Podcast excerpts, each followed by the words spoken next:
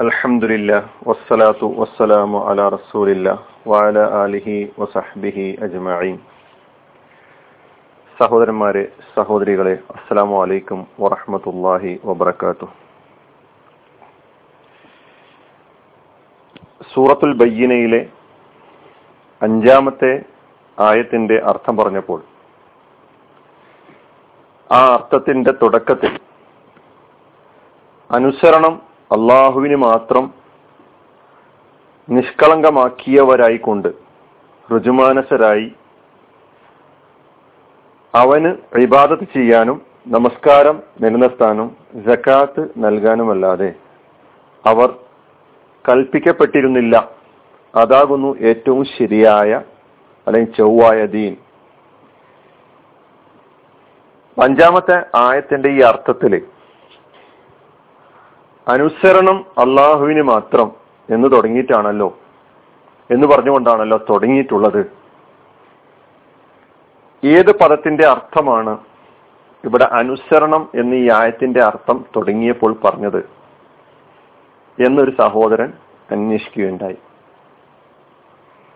അതിന് ചില വിശദീകരണങ്ങൾ നൽകാൻ ഉദ്ദേശിക്കുകയാണ്. അദ്ദീൻ എന്ന മുഖ്ലിസീന ലഹുദ്ദീൻ എന്നതിലെ ദീൻ അദ്ദീൻ എന്ന പദത്തെയാണ് ഞാൻ ആയത്തിന്റെ അർത്ഥത്തിൽ അനുസരണം എന്ന അർത്ഥം പറഞ്ഞുകൊണ്ട് അവതരിപ്പിച്ചിട്ടുള്ളത്.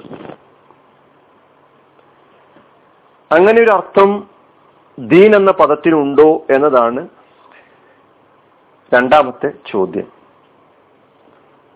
ഞാനതിന്റെ പദാനു പദ അർത്ഥം വിവരിച്ചപ്പോൾ അവിടെ പറഞ്ഞിട്ടുണ്ടായിരുന്നു. ദീൻ എന്നതിന് സാധാരണഗതിയിൽ മതം എന്നും ആചാര വ്യവസ്ഥ എന്നൊക്കെയാണ് നമുക്കിടയിൽ പ്രചാരത്തിലുള്ള അർത്ഥം എങ്കിലും. അതിനേക്കാളും അപ്പുറം വിശാലമായ അർത്ഥതലങ്ങളുള്ള ഒരു പദമാണ് ദീൻ എന്ന പദം. പ്രതിഫലം എന്ന അർത്ഥം നമ്മൾ സൂറത്തുൽ ഫാത്തിഹ പഠിച്ചപ്പോൾ മനസ്സിലാക്കിയിട്ടുണ്ട്. നിയമം എന്ന അർത്ഥവും ജീവിത വ്യവസ്ഥ എന്ന അർത്ഥവും കീഴ്വണക്കം എന്ന അർത്ഥവും അനുസരണം എന്ന അർത്ഥവും ഒക്കെ തന്നെ ദീൻ എന്ന പദത്തിന് ഉണ്ട് എന്ന് നമുക്ക് മനസ്സിലാക്കാൻ കഴിയും. വ്യാഖ്യാന ഖുർആൻ പരിഭാഷകളിലൊക്കെ തന്നെ സഹോദരൻ പറഞ്ഞതുപോലെ വിധേയത്വം കീഴ്വണക്കം എന്നൊക്കെയാണ് കാണാൻ കഴിയുന്നത്. അനുസരണം എന്ന അർത്ഥം കാണാൻ കഴിയുന്നില്ലല്ലോ എന്നതാണ് വന്ന ആ സംശയത്തിൽ നിന്ന് എനിക്ക് മനസ്സിലാക്കാൻ കഴിഞ്ഞ കാര്യങ്ങൾ.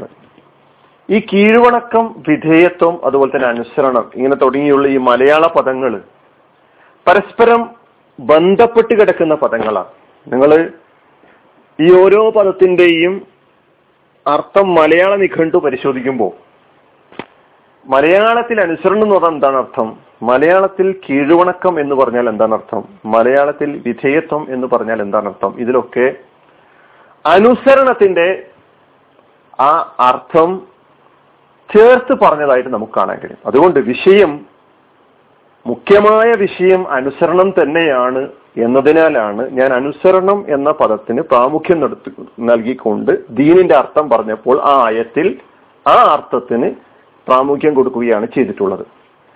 അല്ലാതെ ദീനിന് അനുസരണം എന്ന അർത്ഥം മാത്രമാണ് ഉള്ളത് എന്നൊരു വാദം എനിക്കില്ല എന്ന് ഞാൻ സൂചിപ്പിക്കുകയാണ്. ഇനി ഈ ആയത്ത് വിശദീകരിച്ചുകൊണ്ട് പൗരാണികമായ തഫ്സീറുകളിലൊക്കെ തന്നെ എന്താണ് കൊടുത്ത കോട്ടിങ്സ് എന്ന് നമുക്ക് നോക്കാം. തഫ്സീർ അത്തൊബരി പരിശോധിക്കുകയാണെങ്കിൽ അവിടെ കാണാം. അമറല്ലാഹു യഹൂദ വൻ അഹ്ലുൽ കിതാബ് ലഹുദ്ദീൻ എന്ന് പറഞ്ഞുകൊണ്ട് അവിടെ പറയാണ്. മുഫ്രിദീന ലഹുദ്ദീൻ എന്നതിന് പറഞ്ഞിരിക്കുന്ന അർത്ഥം മുഫ്രിദീന അനുസരണം അവന് മാത്രമാക്കിക്കൊണ്ട്. അനുസരണം അവന് മാത്രമാക്കിക്കൊണ്ട്. അപ്പൊ ഈ അത്വാഴത്ത് എന്ന അർത്ഥം അദ്ദീനിന് ഇവിടെ അർത്ഥം പറഞ്ഞതായിട്ട് നമുക്ക് തഫ്സീറിൽ കാണാൻ കഴിയും. അത്വാഴത്ത് എന്ന് പറഞ്ഞാൽ ഈ പദത്തിന്റെ അർത്ഥം അനുസരണം എന്നാണ്. അതുപോലെ മറ്റൊരു തഫ്സീറിൽ മുഖ്ലിസീന ലഹുദ്ദീൻ എന്നതിലെ അദ്ദീൻ എന്നതിന് അത്താ എന്നാണ് ഉദ്ദേശം എന്നും പറഞ്ഞായിട്ട് നമുക്ക് കാണാൻ കഴിയുന്നു ഇങ്ങനെ പൗരാണികമായ തഫ്സീറുകളിലും അതുപോലെ തന്നെ പണ്ഡിതന്മാരുടെ ചർച്ചകളിലൊക്കെ തന്നെ ഈ ആയത്തിലെ ഈ ആയത്തിൽ വന്നിട്ടുള്ള അദ്ദീനിന് അനുസരണം എന്ന അർത്ഥം കൂടി ഉണ്ട് എന്ന് പറഞ്ഞ നമുക്ക് കാണാൻ കഴിയും. ഇനി നമുക്ക് ദീൻ എന്ന് പറഞ്ഞാൽ ഇസ്ലാം ദീൻ ദീനു ദീനുൽ ഇസ്ലാം. ഇസ്ലാം ദീൻ എന്നത് കേവലം മറ്റു മതങ്ങളെ പോലെ ചില ആചാരാനുഷ്ഠാനങ്ങളെ കുറിച്ച് മാത്രം പ്രതിപാദിക്കുന്ന ഒരു മതമല്ല ഒരു കേവല മതമല്ല. ആ അർത്ഥത്തിൽ ദീനിന് അർത്ഥം പറയാനും പറ്റുകയില്ല. ഇസ്ലാം മതം എന്ന് പറയുന്നുണ്ടെങ്കിൽ അത് വിശ്വാസത്തോടൊപ്പം ആചാരങ്ങളോടൊപ്പം ഒരു ജീവിതത്തെ നമ്മുടെ മുമ്പിൽ അവതരിപ്പിക്കുന്നു എന്നുള്ളതാണ്. ഈ ജീവിതത്തിൽ ഉടനീളം നമ്മൾ ആരെ അനുസരിക്കണം എന്നതാണ് മുഖ്യമായ വിഷയം. ഏത് വിഷയത്തിലായിരുന്നാലും. അപ്പോൾ ഒരു അടിസ്ഥാനപരമായ വിഷയം തന്നെയാണ് അനുസരണം എന്ന് പറയുന്നത് നമ്മൾ മനസ്സിലാക്കേണ്ടതുണ്ട്. എന്നോട് അള്ളാഹു അനുസരിക്കാൻ പറഞ്ഞിരിക്കുന്നു. എന്നോട് അള്ളാഹു ആജ്ഞാപിച്ചിരിക്കുന്നു. ആ ആജ്ഞാപിച്ച കാര്യങ്ങൾ അനുസരിക്കൽ എന്റെ ബാധ്യതയാണ്. അതാണ് മുസ്ലിം എന്ന് പറയുമ്പോൾ അർത്ഥമാക്കുന്നത്. വിധേയപ്പെട്ടവനാണ് കീഴ്പ്പെട്ടവനാണ് അനുസരിച്ചവനാണ്. ആരെ അനുസരിച്ചവൻ? അള്ളാഹുവിനെ അനുസരിച്ചവൻ. അള്ളാഹു പറഞ്ഞ കാര്യങ്ങൾ അനുസരിച്ചവൻ.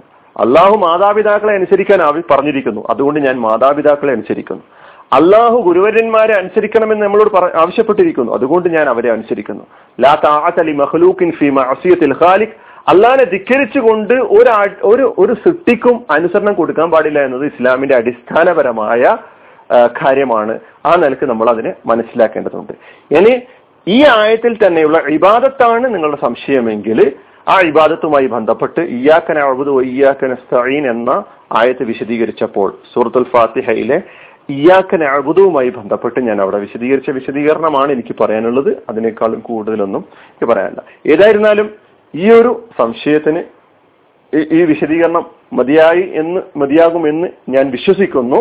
ഇനി കൂടുതൽ ഇതിന്റെ പദാനുപത വിശദീകരണവും ഇതിന്റെ ഇസ്തിലാഹാത്തുകളും സാങ്കേതികമായ പ്രയോഗങ്ങളും വിശദമായ ചർച്ചകൾ തന്നെ പണ്ഡിതന്മാർ നടത്തിയിട്ടുണ്ട്. അത് മുഴുവനും ഇവിടെ അവതരിപ്പിക്കുക എന്നത് സാധിക്കാത്ത കാര്യമാണ്. സാധിക്കാതെ ഇരിക്കുക എന്ന് പറഞ്ഞു കഴിഞ്ഞാൽ നമുക്ക് ഒരുപാട് സമയം കൊണ്ട് ചർച്ച ചെയ്യേണ്ട കാര്യങ്ങളാണ് അതിലുള്ളത്. ഇതാണ് ചുരുങ്ങിയ വാക്കുകളിലൂടെ ഈ വിഷയത്തിൽ നിങ്ങളോട് പറയാനുള്ളത്. അപ്പൊ അവിടെ ആയത്തിന്റെ തുടക്കത്തിൽ അനുസരണം എന്ന് പറഞ്ഞിട്ടുള്ള ഭാഗം അല്ലെങ്കിൽ കീഴ്വണക്കം എന്ന് പറഞ്ഞിട്ടുള്ള ഭാഗം അല്ലെങ്കിൽ വിധേയത്വം എന്നതുകൊണ്ട് ഉദ്ദേശിക്കുന്ന ഭാഗം അദ്ദീൻ എന്ന ഭാഗമാണ്. അപ്പൊ ഈ മൂന്ന് വിധേയത്വമായിരുന്നാലും കീഴ്വണക്കമായിരുന്നാലും അനുസരണമായിരുന്നാലും ഇത് മൂന്നും അവിടെ പറഞ്ഞാൽ തെറ്റില്ല. എന്നാൽ മൂന്നിനെയും ഉൾക്കൊള്ളുന്ന അനുസരണം എന്ന പദം ഞാൻ പ്രത്യേകം എടുത്തുദ്ധരിക്കുക മാത്രമാണ് ചെയ്തിട്ടുള്ളത്. അള്ളാഹു സുബാനുവ താല കാര്യങ്ങൾ യഥാവിധി മനസ്സിലാക്കുവാൻ നമ്മെ സഹായിക്കുമാറാകട്ടെ. അലഹമുല്ലാഹി റബുലാലമീൻ അസ്സാം വലൈക്കും